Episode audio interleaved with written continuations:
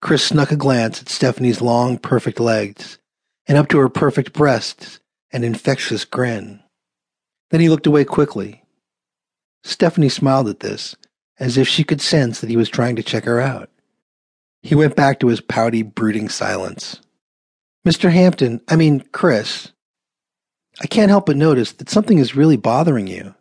If you don't mind me asking, is everything all right? Stephanie asked, just as Chris pulled up to her apartment building.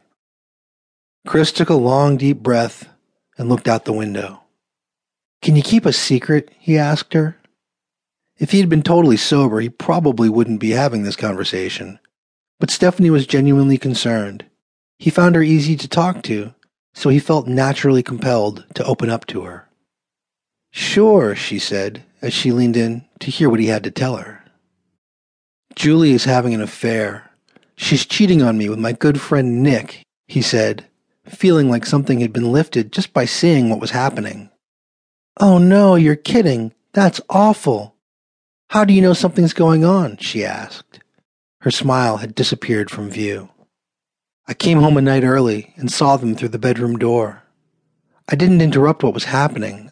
I left instead, he said. Oh, you poor man, that's terrible, Stephanie said as she patted his arm. Once again, when she touched him, he felt something like a charge or electric impulse. I'm sorry, Chris said as the tears began to flow.